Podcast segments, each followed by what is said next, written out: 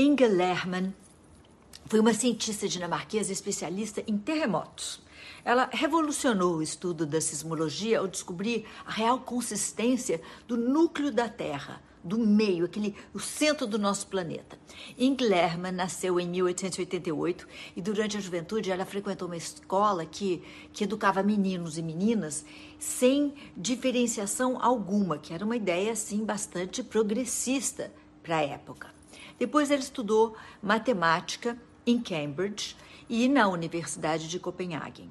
Lerman passou a se interessar por sismologia e criou observatórios sismológicos tanto na Dinamarca como na Groenlândia.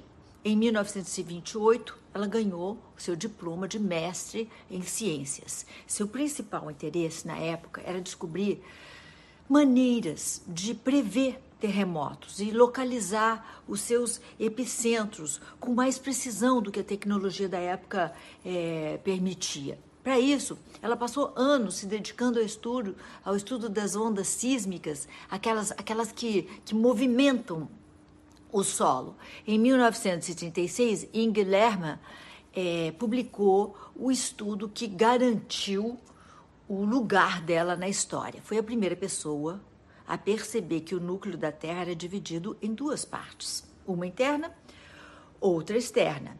A descoberta de Inge ajudou a explicar a razão pela qual as ondas causadas por terremotos desaceleram à medida que elas chegam ao centro do planeta. Essa descontinuidade na estrutura sísmica do planeta foi batizada como é, descontinuidade de Lerman em sua homenagem.